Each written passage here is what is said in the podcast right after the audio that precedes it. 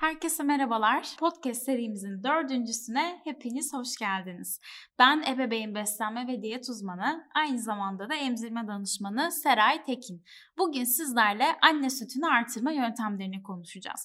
Ee, biz anne sütünü artırma yöntemlerini aslında üç önemli kurala ayırıyoruz. Bunlardan ilki ve en önemlisi bol bol emzirmek.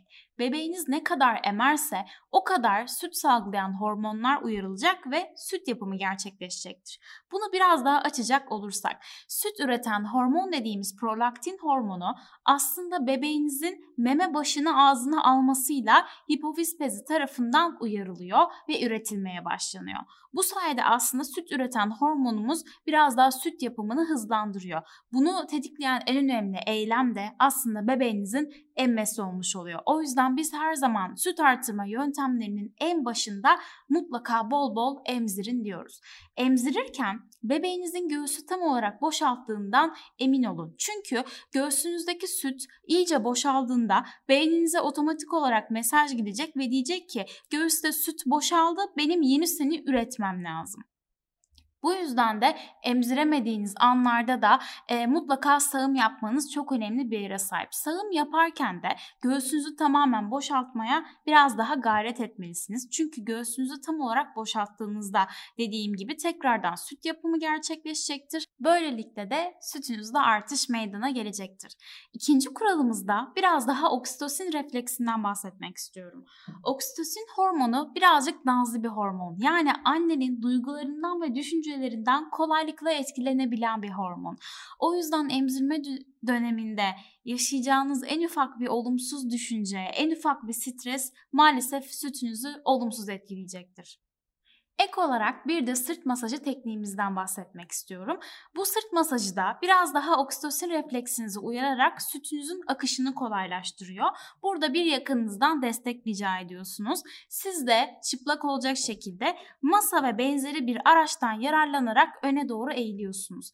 Ve destek aldığınız yakınınız da e, sırtınızdaki iki kürek kemiğinizin arasından baş parmaklarıyla yuvarlak hareketlerle masaj yapmış oluyor. Özellikle de stresli bir süreçten geçen e, biraz daha olumsuz düşünmeye meyilli annelerde bu masaj daha da rahatlatma sağlıyor ve bu sayede aslında sütlerinin akışı da kolaylaşıyor. Bugüne kadarki danışmanlık tecrübelerimizden de çok güzel yorumlar aldığımız bir masaj. Bunu da mutlaka denemenizi öneririm.